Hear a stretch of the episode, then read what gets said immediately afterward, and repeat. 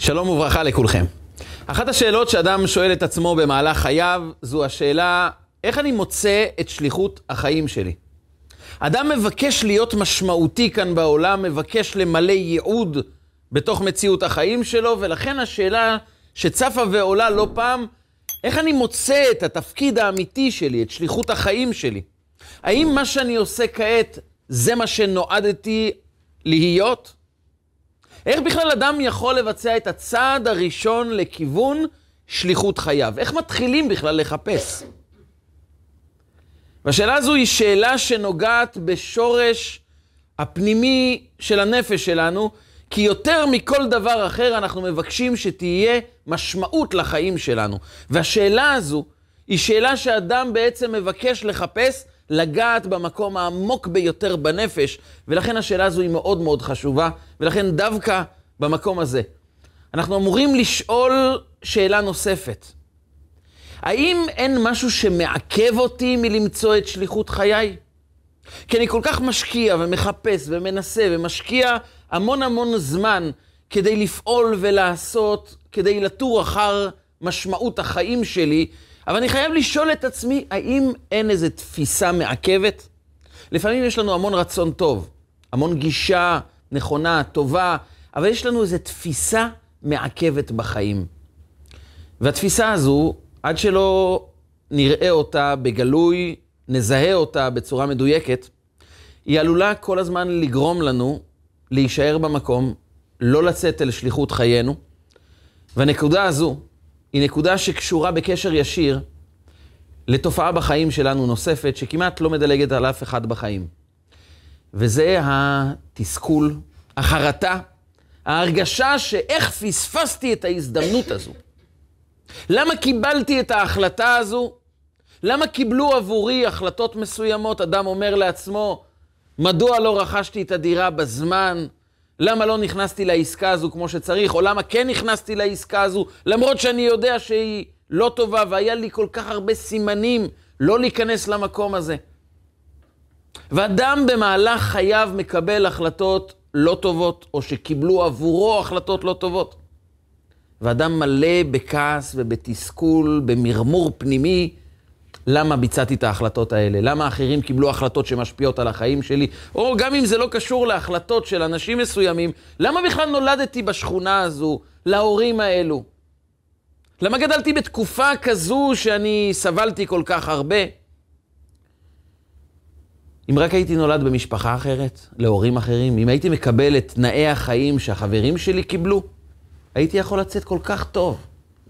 חוסר מזל. ולעיתים אדם אומר לעצמו, בתוך המשפחה שלו. הוא אומר, אני במשפחה שלי לא קיבלתי את היחס שאח שלי קיבל. לא קיבלתי את המעמד שאחרים קיבלו במשפחה, השקיעו בהם יותר, התייחסו אליהם יותר. ואני, אני חסר מזל. מה עושים עם התסכול הזה? מה עושים עם המרמור הזה, שאנחנו כואבים וכועסים על החלטות לא טובות שקיבלנו, או על מציאות חיים שלא רצינו אותה? איך משתחררים מהרגש הלא טוב הזה? והרבה פעמים אנחנו נשמע מחברים קרובים, אין מה לעשות. לא תוכל לשפר את זה, לא תוכל לתקן את זה, תזרום הלאה. וזה נכון, אבל זה לא מרפא את הכאב. איך מרפאים את הכאב של ההחלטות הלא טובות, של מציאות חיים שלא רצינו אותה? וזה קשור בקשר ישיר לשאלה, מה מעכב אותנו מלמצוא את שליחות חיינו? ועל הנקודה הזו באה פרשת השבוע, שמדברת איתנו על התופעה הפלאית של העם היהודי. זו תופעה שיש בה צד מאוד כואב, אבל גם תקווה מאוד גדולה. וזה הסיפור של סוד הגלות וסוד קיבוץ גלויות.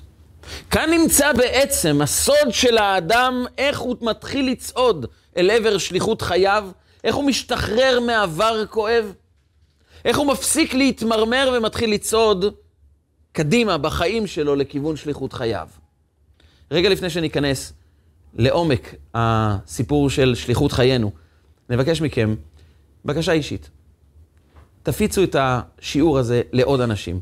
שתפו עוד אנשים עם המסר של השיעור, זה יכול לעזור לעוד אנשים, אז הרשמו כמנויים, לחצו לייק, תכתבו תגובות, הדברים האלו מקדמים את השיעור לעוד אנשים ויכולים להביא בשורה טובה לאדם נוסף. וכאן ניכנס למסר של סוד קיבוץ הגלויות בנפש שלנו. הראשון שקיבל את הגזרה של גלות, לנדוד, להסתובב בעולם כולו. מי היה אותו אדם הראשון בתורה שנגזר עליו לזוז בכל מקום בעולם? זה היה קין. קין, הסיפור של אותו אח, קין שראה את אח שלו, אבל, שמקריב קורבן לקדוש ברוך הוא, והקורבן התקבל אצל הקדוש ברוך הוא, ולעומת זאת, קין, הקורבן שלו לא התקבל. קין התמרמר כל כך. הוא אומר, איך זה שהאח שלי קיבל שכינה שירדה מלמעלה וקיבלה את הקורבן שלו, ואליי לא התייחסו? במשפחה אחת אח מקבל יותר מאח אחר, וקין לא יכול לסבול את הדבר הזה. והוא קם על הבל והורג אותו. והקדוש ברוך הוא מעניש את קין, ואומר לו, נע ונד תהיה בארץ. אין לך בית יותר. אתה חייב לנדוד ממקום למקום, לא תוכל לגור במקום אחד, נע ונד תהיה בארץ. אומר קין לקדוש ברוך הוא, גדול עווני מנשוא. מי יכול לסבול עונש כזה? ונשאלת השאלה, למה הקדוש ברוך הוא גזר עליו נע ונד תהיה בארץ? אין עוד עונשים? זה מאוד מעניין, כי זה גם תהיה, יהיה העונש של עם ישראל. כאשר הם יחטאו, הקדוש ברוך הוא אומר כבר בפרשת כי תבוא, מה שקראנו בשבת שעברה, ופיצחה השם בכל העמים, מקצה הארץ ועד קצה הארץ. כשאתם לא תהיו מדויקים בחיים שלכם, כשאתם לא תמלאו אחר המצוות והחוקים שאני ציוויתי אתכם, אני יוליך אתכם מקצה הארץ לקצה הארץ, וכאן התופעה הפלאית של העם היהודי, שהוא נודד ממקום למקום, ממדינה למדינה, הוא מפוזר בכל קצוות תבל. אם רק היה נגזר עלינו שאנחנו לא נוכל להיכנס לבית המקדש, לא נוכל לחיות בארץ ישראל, אז יכלו לקחת את העם היהודי ולהעביר אותם למדינה אחרת. כמו שהיה בגלות בית ראשון, כולם נדדו לבבל. אבל המציאות שנוצרה היא שיהודים נמצאים בכל חור בעולם. אין מקום שבו העם היהודי לא יתפזר, ונשאלת השאלה, למה זה העונש? לפזר אותנו מקצה הארץ לקצה הארץ, בכל קצוות תבל. וכאן באה פרשת השבוע ומודיעה את הדבר הבא. ושבת עד השם אלוקיך, ושמעת בקולו. כשאתם תשובו אל השם ותשמעו בקולו, ושב השם אלוקיך את שבותך, וריחמך ושב וקיבצך מכל העמים. כשאתם תשובו בתשובה, ממילא יתקבצו הגלויות. וכאן נשאלת השאלה, מה הקשר בין העבירות שביצענו לעונש שאנחנו אמורים להתפזר בכל קצוות תבל, ולמה דווקא התשובה מקבצת אותנו בחזרה לירושלים, לבית המקדש? וכאן בא הקדוש ברוך הוא ואומר לקין את הדבר הבא. אתה יודע למה אתה מקנא באח שלך? אתה יודע למה אתה עסוק בעובדה שהקורבן שלו יתקבל ושלך לא, עד שזה הביא אותך לרצוח ברצח הראשון בעולם את אח שלך? מסיבה פשוטה, אין לך בית, אין לך מרכז, אין לך תפקיד אישי, ולכן את משמעות חייך אתה מוצא רק בעובדה שאלה שעוקפים אותך ייעלמו מהמפה. כי אתה כל הזמן מסתכל על גירויים מבחוץ. הוא עקף אותי? הוא יותר ממני? אז ממילא אני מקנא בו, ממילא הוא מעצבן אותי, וממילא אני רוצה להוריד אותו מהכביש. אבל קין, היה לך אפשרות אחרת. במקום להתעסק עם מה קורה אצל האחרים, לבנות לעצמך בית. ולבנות בית זה אומר, מה תפקידי? מה אני למד ממה שהתרחש כאן מהעובדה שהבל התקבל קורבנו, והקורבן שלי לא התקבל? יש כאן שיעורי בית, יש כאן לימוד. וקין, אם היית עסוק בלבנות את הבית שלך, בלמצוא את משמעות חייך, בלעשות את שיעורי הבית הפרטיים שלך, היית עסוק בעצמך ולא באחרים. אתה יודע למה אתה תהיה נע ונד בארץ? כי בנפש שלך אתה לא מפסיק לזוז. אתה כל פעם מחפש מה קורה עם ההוא, ומה קורה במקום הזה, והאם הוא עקף אותי, ולמה שמה נראה שיותר טוב, ולמה אני מרגיש שיש מקומות יותר מוצלחים מהמקום שבו אני נמצא? אתה עסוק באבל ולא עסוק בקין. ואדם שלא עסוק בעצמו, אין לו בית. ואם אין לו בית, ממילא העונש שלו זה נע ונד תהיה בארץ. אתה מבין, קין? זה לא עונש, זה תוצאה. אתה נודד בנפש שלך, מה שקורה שאתה לא תוכל לבנות בית בשום מקום, אתה תמשיך לנדוד כל החיים שלך ממקום למקום, כי אתה לא עסוק בעצמך, אתה עסוק רק באחרים. אומר הקדוש ברוך הוא, כשעם ישראל לא מתרכזים סביב תפקיד, סביב יעד, כשאין עוגן אחד בחיים, מרכז ברור שאומר לי מה תפקידי, מה אני באתי לעשות, כשאדם לא מתעסק עם עצמו, עם שליחות חייו, עם תפקידו כאן בעולם, ממילא את משמעות חייו הוא מוצא בזה שהוא עקף מישהו אחר, שהוא קצת יותר מאחרים. ממילא הוא מתמלא במרמור וכעס על למה לאחרים יש צורת חיים טובה יותר, כי ככל שאדם פחות ממוקד בעצמו, הוא יותר עסוק במה אין לו, במה יש לאחרים, ולמה הם מעצבנים אותי, ולמה יותר טוב שהם ירדו מהשטח כאן. כי הוא פחות עסוק בעצמו ולכן הוא עסוק יותר באחרים, וזה נקרא גלות. גלות זה תודעה פנימית בנפש שאין לי מקום בזכות עצמי. אין לי התעסקות עם עצמי, אין לי שאלה של מהם שיעורי הבית שלי, מה דורשים ממני במקום הזה, למה אני מוצא את עצמי כאן ומה אני יכול ללמוד, ולא, אני מתחיל להאשים. אני מתחיל לומר, זה הם אשמים, ההורים שהיה לי, והשכנים, והמורים שהיה לי, ואנשים סביבי שלא מתנהגים טוב. אני מתחיל להאשים את כולם, לא בגלל שאני לא צודק, אולי אני צודק, הם קיבלו החלטות גרועות, הם מתנהגים לא יפה, הם באמת לא בסדר. אבל אותי זה לא יקדם, מסיבה פשוטה. אם שמו אותי במקום הזה, יש לי שליחות כאן, במקום הזה. יש לי תפקיד. וכשאדם לא מתמקד במה דורשים ממנו, מה תפקידו כאן, אז הוא עסוק רק באחרים, ואז הוא מתחיל לנדוד ברחבי העולם הנפשי, כי הוא מתעסק עם מה שבחוץ ולא עם מה שקורה איתו בפנים. ועל זה אומר הקדוש ברוך הוא, אני מפיץ אתכם בכל העולם כדי להקרין לכם מהי צורת חיים של אדם שלא מחפש את בית המקדש האישי שלו, ומחפש תמיד גירויים חיצוניים של תרבות יוון והתרבות הרומאית, והפסלים של אדום ושל העמים שנמצאים סביבנו. כל הזמן אני עסוק במה קורה בחוץ, ואני שוכח מי אני. אני לא מתרכז במה התפקיד שלי, אני מסרב להכיר בעובדה שבמקום שבו אני נמצא, יש בשורה. יש תפקיד. יש כאן קדושה. ועל זה אומר הקדוש ברוך הוא למשה רבנו במפגש הראשון שלהם. רגע המפגש הראשון בין משה רבנו, המנהיג הראשון, הנביא הגדול של עם ישראל, מי שהולך להביא את התורה לעם ישראל, זכרו תורת משה עבדי. המפגש הראשון שלו עם הקדוש ברוך הוא מאוד מעניין. הוא נמצא במדבר ביחד עם הצאן, ופתאום הוא רואה סנה בוער, והסיפור של הסנה בוער יש בו כל כך הרבה עומק. ואחד מהנקודות שחסידות באה ומלמדת אותנו על הרגע הזה, שמשה רבנו רואה את הסנה בוער, והוא אומר לעצמו, אסור נא ואראה את המראה הנורא הזה. אני חייב לגשת לראות את המראה הנורא הזה. אסור נא ואראה. רש"י, שבא לפרש לנו דברים קשים, דברים לא מובנים, עוצר במילים האלו ואומר, אסור נא ואראה, אסורה מכאן להתקרב לשם.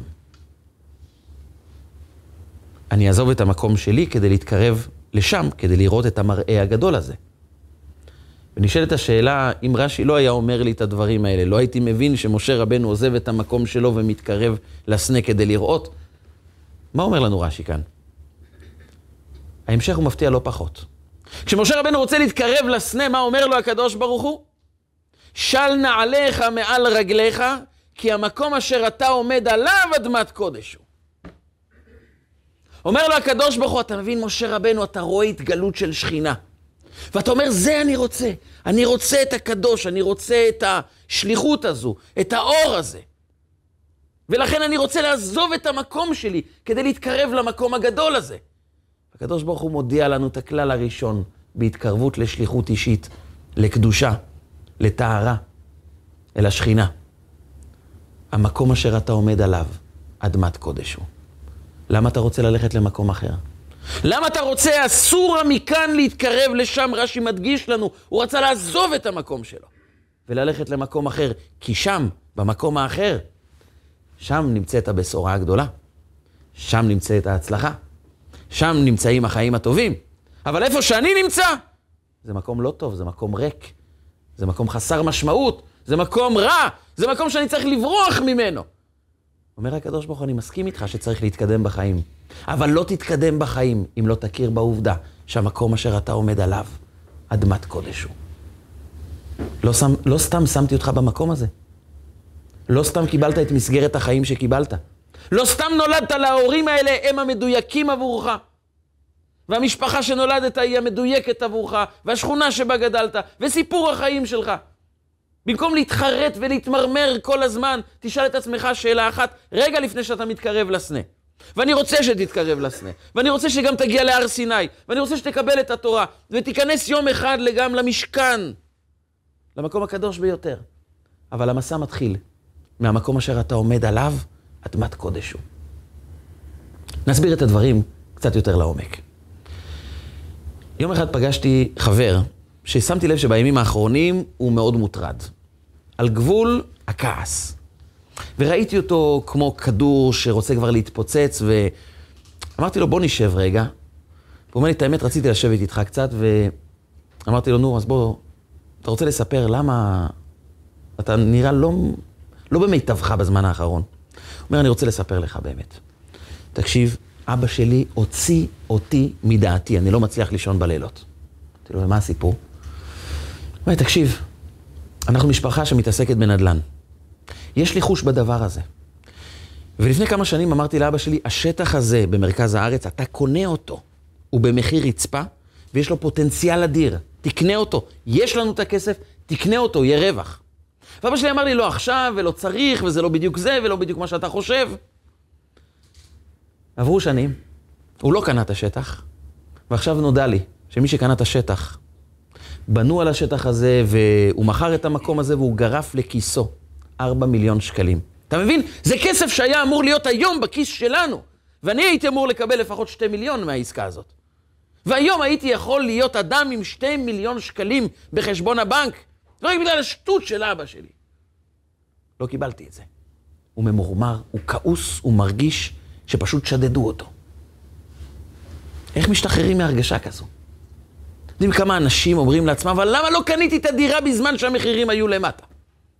איך לא עשיתי את ההחלטה המושכלת? כל הנתונים היו מול העיניים, ומה בסוף עשיתי? שילמתי יותר כדי לקבל את אותו דבר. ואדם לפעמים לא מסוגל להשלים עם מה שקרה. ועל זה בא הבעל שם טוב ומכוון אותנו לפסוק מיוחד, פסוק מוכר, אבל הוא מפנה את תשומת הלב שלנו לתרגום אונקלוס. אונקלוס היה בן אצולה רומאי שהתגייר והפך להיות מגדולי ישראל. אונקלוס בן קלוניקוס, שגם תרגם את התורה לארמית, תרגום שיש בו משמעות פנימית מאוד עמוקה. על הפסוק בפרשת עקב, שאומר את הדברים הבאים: וזכרת את השם אלוקיך, כי הוא הנותן לך כוח לעשות חיל. תזכור את הקדוש ברוך הוא שהוא זה שנותן לך כוח לעשות חיל. מתרגם אונקלוס, תזכור את הקדוש ברוך הוא, כי הוא יעיב לך עצה למקני נכסים. הוא זה שנותן לך את העצות לקנות נכס או לא לקנות נכס. אתה חושב שזה חמק לך מבין הידיים. כשאתה מבצע את העסקה הנכונה, זה הוא נתן לך את העצה, וכשזה לא מסתדר ואתה לא מבין איך יכול להיות שזה לא יסתדר, כי הוא לא רצה שזה יסתדר, כי זה לא בשבילך. כי המקום אשר אתה עומד עליו, אדמת קודש הוא. המקום שבו אתה נמצא, זה המקום המדויק עבורך. אתה יכול לסרב לקבל את שליחות החיים שלך, אבל אם אתה רוצה להתחיל לצעוד אל עבר הר סיני, לפגוש בדרך את הסנה הבוער, כדאי שתכיר כמה שיותר מהר, של נעליך מעל רגליך, המקום אשר אתה עומד עליו, אדמת קודש הוא. ממשיך הבעל שם טוב ומסביר. חכמינו אמרו לנו, הגדרה על רשעים, רשעים מלאים, מלאים חרטות. הרשע לא מפסיק להתחרט, הוא חוטא ומתחרט, חוטא ומתחרט. שואל הבעל שם טוב שאלה אחת פשוטה. אם הוא מתחרט על העבירות, אז הוא לא רשע, הוא צדיק. אז הוא נפל ועוד פעם מתחרט, הוא נפל ועוד פעם מתחרט. אז בסדר, יש לו הרבה נפילות והרבה חרטות, למה אתה קורא לו רשע? אם אדם על פי ההלכה מתחרט על העבירה שלו, חוזר בתשובה, הוא נקרא צדיק גמור. זה הולך מאוד רחוק בהלכה. זה יכול להגיע למצב שמגיע אדם רשע שכולם יודעים שהוא עבריין גדול בעיר. והוא מגיע לאישה ואומר לה, הרי את מקודשת לי, אין לי טבעת, אבל אני נותן לך משהו שהוא שווה ערך להרבה כסף. הרי את מקודשת לי בזה שאני צדיק גמור. על מנת שאני צדיק גמור. יכול להיות שהוא נותן לה גם טבעת ואומר לה, אבל תזכרי, את מתחתנת עם צדיק גמור, וכולם יודעים שהוא רשע גמור. היא מקודשת או לא מקודשת? ההלכה אומרת, היא מקודשת מספק, כי אולי הוא התחרט על העבירות וחזר בתשובה, ולכן הוא כבר צדיק. כי אם אדם מתחרט על העבירות שלו, הוא כבר צדיק. שואל הבעל שם טוב, אם אדם מתחרט על העבירות, הוא נקרא צדיק, אז למה אתה אומר שרשעים מלאים חרטות? אומר הבעל שם טוב, לא מדובר על רשע במצוות או בעבירות. מדובר על תודעה בנפש של אדם רשע. והתודעה הפנימית זה שכל הזמן הוא מתחרט. הוא קנה בית ואומרים לו, אבל במחיר הזה יכלת לקנות משהו אחר. הוא מתחרט שהוא קנה. קנית את הרכב הזה, רכשת את המוצר הזה, אבל יכלת לקבל משהו אחר יותר טוב ויותר בזול, וכל הזמן הוא מוצא את עצמו מתחרט, למה עשיתי את זה? יש משהו אחר יותר טוב. והחיים מזמנים לנו כל הזמן הוכחות שכנראה מה שעשינו זה לא המדויק, יכול להיות משהו אחר יותר טוב. זה יכול לרדת גם למקומות מאוד נמוכים, מאוד אפילו משעשעים, שאדם לא שם לב אליהם. אדם הולך למסעדה לאכול, הוא מקבל תפריט, והוא עסוק רק בטרדה אחת. מה מתוך התפריט הוא יכול לקחת שייתן לו את המקסימום הנאה? ואחרי שהוא חושב בערך חצי שעה, הוא מחליט לקבל מנה אחת מסוימת, והוא אוכל אותה, ולקראת סיום הוא מגלה שהמלצר עובר עם מנה אחרת שממישהו אחר הזמין, והוא מציץ לעבר המנה ואומר, חבל שלא הזמנתי את הדבר הזה. זה יכול להיות הרבה יותר מעניין. אני תמיד לא יודע לקבל החלטות. אומר הבעל שם טוב הקדוש, רשעים מלאים חרטות. הם התחרטו על כל דבר שהם עושים. למה? הם לא מקבלים שתכננו עבורך צורת חיים מסוימת. במקום להתחרט ובמקום לומר שמה שיש לי לא טוב, האוצר נמצא בדיוק במקום שבו אתה נמצא.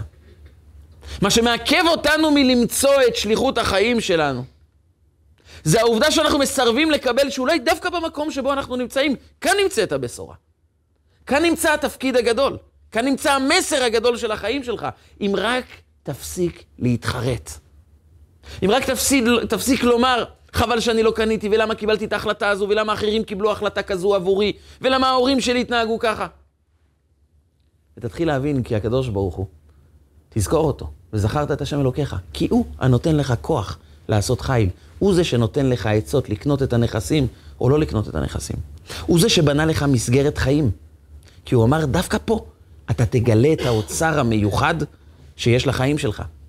והסיבה שאנחנו לא מתחילים לגלות את שליחות החיים שלנו, זה כי כל הזמן אנחנו ממורמרים כי אנחנו לא מקבלים את ההבנה הפשוטה שהקדוש ברוך הוא אומר בפעם הראשונה שהוא פוגש את משה רבנו. המקום אשר אתה עומד עליו, אדמת קודש הוא. נכון, זה קשה. נכון, זה לא מה שחלמת. אולי קיווית לדברים אחרים, אולי הרגש מציף אותך ואומר לך, למה זה קרה לי? אבל אם אתה רוצה למצוא אוצר, אתה תמצא אותו רק אם תאמר לעצמך, זה מה שתוכנן עבורי, זה המקום המדויק עבורי, ויש לי רק שאלה אחת, מה רוצה הקדוש ברוך הוא ממני כאן? מספרים על אחד מגדולי החסידים של בעל התניא, אדמו"ר הזקן, מייסד חסידות חב"ד. הוא היה חסיד עשיר גדול, תורם, בעל צדקה, אדם רוחני, מקיים מצוות, היה אדם גם מאוד עמוק, מגדולי חסידיו של בעל התניא. הוא כמובן בתור אדם עשיר עשה המון צדקות ונתן עזרה לאנשים סביבו, תמך בישיבות, בעניים, באלמנות, ביתומים. ויום אחד הוא ביצע עסקה גרועה, והוא הפסיד את כל כספו. כל הכסף שלו הוא איבד. ולא רק את שהוא לא יכול לעזור לאחרים, הוא בעל חוב בעצמו, והוא ניגש לאדמו"ר הזקן, ובבכי אמר לו, רבי, הפסדתי את כל כספי. אבל אני צריך לחתן את הילדים שלי. אני צריך לחתן, לחתן יתומים ואלמנות שהבטחתי לעזור להם. אני צריך להחזיר חובות. אני צריך לסייע לישיבות, אני צריך לעשות הרבה דברים טובים, ועכשיו אני לא יכול לעשות את זה. והוא הסביר במשך דקות ארוכות לבעל התניא, אדמו"ר הזקן, שהוא צריך להחזיר חובות, וצריך לעזור לאנשים, וצריך להחזיק את החיים שלו, ועכשיו הוא לא יכול. ואדמו"ר הזקן בעל התניא היה נוהג לענות במשפטים קצרים, בניגון. הוא נכנס לדביקות ואמר את המשפט הבא: אתה מסביר לי מה אתה צריך, אבל למה צריכים אותך? על זה אתה לא מדבר. החסיד שהיה אדם מאוד עמוק, תפס את העומק של המשפט והתעלף במקום. זה היה למעלה מיכולת הרגשית שלו לשאת את המסר העמוק שפילח לו את הלב. הוא התעלף. כשהוא התעורר, הוא ניגש לבית המדרש והתחיל ללמוד והתחיל להתפלל במשך תקופה. עד שבעל התניא קרא לו ואמר לו, תיגש לעסק של יהלומים, תשקיע בו, ואתה תראה בחזרה עושר עוד יותר גדול ממה שהיה לך. והוא חזר לעושר הראשון שלו. ונשאלת השאלה, מה אמר לו אדמו"ר הזקן? מה הוא בעצם החדיר בתוכו שלא היה בו עד עכשיו? אולי אפשר להסביר בצורה כזאת. כשאתה מסביר מה אתה רוצה, אתה מדבר על החלומות שלך. אתה מדבר על דבר ראשון, לא טוב לי כאן, ואני חולם על דברים אחרים, וזה טוב לחלום. וגם אדמו"ר הזקן בסופו של דבר יברך אותו שהוא יהיה עשיר, והוא באמת יהיה עשיר. הוא יוכל לבצע את כל החלומות שלו. אומר לו אדמו"ר הזקן, לכל חלום יש בסיס. כל עץ זקוק לשורשים. אין לך את השורש. אתה יודע מה השורש שחסר לך? מה הבסיס שאין לך? אתה מספר מה אתה רוצה, אבל מה רוצים ממך? הרי הקדוש ברוך הוא הכניס אותך למקום הזה. זה לא נעים. אני לא רגיל לזה. חשבתי על דברים אחרים, חלמתי על צורת חיים אחרת. אבל המקום אשר אתה עומד עליו, אדמת קודש הוא. זה גם חלק מהתוכנית האלוקית. ולומר לקדוש ברוך הוא, אני צריך ואני צריך ואני רוצה, ולהתעלם ממה הוא רוצה, זה בעצם לגשת לקדוש ברוך הוא ולומר לו, לא מעניינות אותי התוכניות שלך, יש לי את התוכניות שלי. אבל במקרה כזה, מה אתה רוצה ממנו? זה צורת חיים לא מדויקת, לא נכונה. כי הקדוש ברוך הוא רוצה את הטוב שלך, ולכן הוא הביא אותך למקום הזה. הסיבה היחידה שאנחנו לא מגלים את הטוב שגנוז במקום שלנו, כי אנחנו מסרבים להכיר שהוא גם אדמת קודש. ולכן רשעים מלאים חרטות. כי הם לעולם לא מאמינים שאולי גם במקום הזה יש טוב, שאולי צורת החיים הזו היא גם טובה, והבחירות שעשיתי, זה היה בבחירה חופשית שלי, אבל אחרי שזה בוצע, זה גם חלק מתוכניתו של הקדוש ברוך הוא. ואם זה חלק מהתוכנית שלו, הבסיס והיסוד הוא מה הוא רוצה ממני, מה הוא מבקש ממני. וכשאני מוכן להכיר בעובדה שכאן במקום שלי יש שליחות, אני מפסיק לחלום על דברים גבוהים למעלה, ואני מתחיל להתמקד במה שקין לא ידע להתמקד בו. מה שליחות חיי, מה הבית שלי, מה המרכז שלי. ואז אני מפסיק להתחרט על כל מה שהולך סביבי. אני מפסיק להסתכל על מה אחרים הזמינו ומה קורה אצל האחרים, ואני מתחיל להתמקד בשאלה המהותית, החזקה, היסודית של שליחות חיינו. במקום שבו אני נמצא, מה אני למד? איך אני יכול להתפתח? מה בסיפור החיים שלי?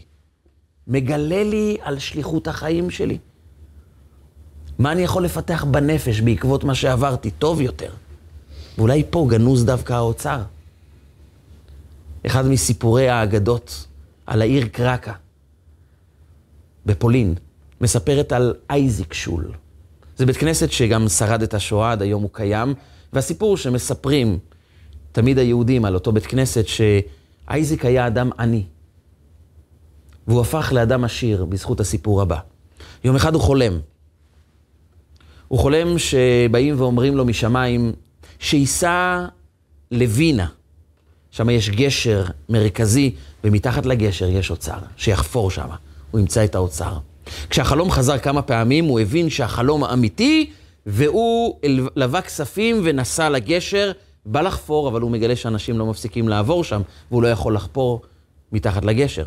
הוא חיכה ללילה, ואז הוא גילה שיש שומר, והוא התלבט מה לעשות.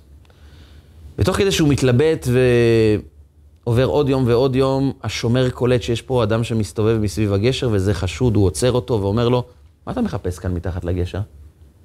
היהודי החליט, אני אגלה לו את הסוד. ונתחלק חצי חצי, הוא אומר לו, תקשיב, אני חלמתי חלום, שחזר כמה פעמים, יש מתחת לגשר אוצר. בוא נחפור, חצי בשבילך, חצי בשבילי. ניגש לעבודה, החייל מתפרץ בצחוק, השומר אומר לו, תגיד, אתה באמת מאמין לסיפורים האלה של החלומות? בשביל זה הגעת עד לפה, בזבזת את כל הכסף שלך בשביל להגיע למקום הזה? אני למשל בלילות האחרונים חולם שיש איזה יהודי שקוראים לו אייזיק, הוא אומר את השם של אותו יהודי, והוא חי באיזה עיירה, והוא אמר את השם של העיירה שאייזיק חי בה. ואצלו, מתחת לתנור שלו, עם חופרים יש אוצר. אתה חושב שאני אבזבז את כספי לנסוע, לחפש איזה אייזיק באיזה עיירה רחוקה ולחפור לו מתחת לתנור? תשתחרר, תתקדם הלאה בחיים שלך. אייזיק אמר לו, אני חושב שאתה צודק מאה אחוז, אל תזוז. והוא חזר לעיר שלו, נכנס לבית, חפר מתחת לתנור ומצא אוצר. מהאוצר הזה הוא בנה את אייזיק שול. כך מספרת האגדה היהודית במשך כבר דורות. אני לא יודע אם זה מדויק לגמרי, אבל בסיפור החיים שלנו זה מדויק אחת לאחת. אנחנו משוכנעים שהאוצר, האוצר בטח נמצא באיזה גשר גדול בעיר מפותחת, אצלי בבית בעיירה קטנה מתחת לתנור. הרי החיים שלי הם חיים נמוכים, חיים שפלים, המשפחה שלי, צורת החיים שלי. בזה אין שום בשורה. בשורה בטח נמצאת בעיר גדולה, במקום גדול. והאמת היא שאנחנו תמיד מחפשים בכל העולם בשביל בסוף לגלות שהאוצר ממש נמצא בתוך צורת החיים שלנו. אומר לו אדמו"ר הזקן, אני רוצה את טובתך. איבדת את כספך, אבל אתה עסוק במה חסר לך, במה אתה צריך, במה אתה חולם. במקום לשאול את עצמך את השאלה שתבנה אותך, שתבנה בתוכך את היסוד לשלב הבא. מה רוצים ממני כעת? מה צריך ממני? ודווקא כשאני עסוק במה צריך ממני, אני בעצם הופך את מיקוד החיים שלי במקום מה קורה בחוץ, כמו קין, שאז אני נע ונד בכל הארץ. אז אני מקבל גזירת גלות ואני מוצא את עצמי בכל העולם, כי הקדוש ברוך הוא אומר, אין לכם מרכז. אתם נודדים ממקום למקום, מתאווה ליצרים, לתרבויות שונות ולאלילים שונים. אין לכם מרכז. אתם כל הזמן עסוקים במה קורה בכל העולם, במקום לשאול מה תפקיד חיי. ותפקיד חייכם זה פה, במקום שבו אתם נמצאים. אמר מישהו פעם חכם, האדם החשוב בעולם, מי הוא? ענה לו חברו, כהן גדול, משה רבנו. אמר לו, לא, זה אתה. אמר, אני? אמר, כן. ומה הזמן הכי חשוב בעולם? אומר לו, זה פשוט, זה יום הכיפורים. אומר לו, לא. הזמן הכי חשוב זה עכשיו. ואתה יודע מה המקום הכי קדוש בעולם? הבנת נכון. המקום אשר אתה עומד עליו, אדמת קודש הוא. רק אם תדע שהקדוש ברוך הוא כעת אומר לך, אתה האדם החשוב ביותר, אתה נמצא בזמן החשוב ביותר, ואתה במקום שלך נמצא במקום החשוב ביותר. נכון, המסגרת הזו של החיים, עם כל החבילה, אולי זה לא מה שחלמת, אבל זה מה שחלמו עבורך, וזה יגשים לך את החלום שלך, אם תזכור להתמקד, ושבת עד השם אלוקיך, ושמעת בקולו. בתוך המקום שלך תשמע את קולו של הקדוש ברוך הוא שאומר לך, זה התוכנית שלי בשבילך. כאן נמצא האוצר, תחפור בבית שלך. כאן נמצא הבשורה הגדולה של החיים שלך. ושמעת בקולו, ושב השם אלוקיך את שבותך, וריחמך, ושב וקיבצך מכל העמים. אז הוא מכנס את כל כוחות נפשך למרכז אחד. אז אתה בונה בית מקדש פנימי. וכשאתה בונה בית מקדש פנימי, מתוך שאלה לא מה קורה בחוץ, אלא מה קורה אצלי, אז נולד יסוד. אז כל כוחות הנפש מכונסים סביב בית המקדש הפרטי שלי, ומי שמוצא קדושה בתוכו, יכול להפיץ אור החוצה, ויכול להתקדם מהמקום אשר אתה עומד עליו, אדמת קודש הוא, אל הסנה הבוער, ומשם אל הר סיני, ומשם אל מתן תורה, ומשם אל בית המקדש השלישי, שייבנה על ידי משיח צדקנו בקרוב ממש. אמן.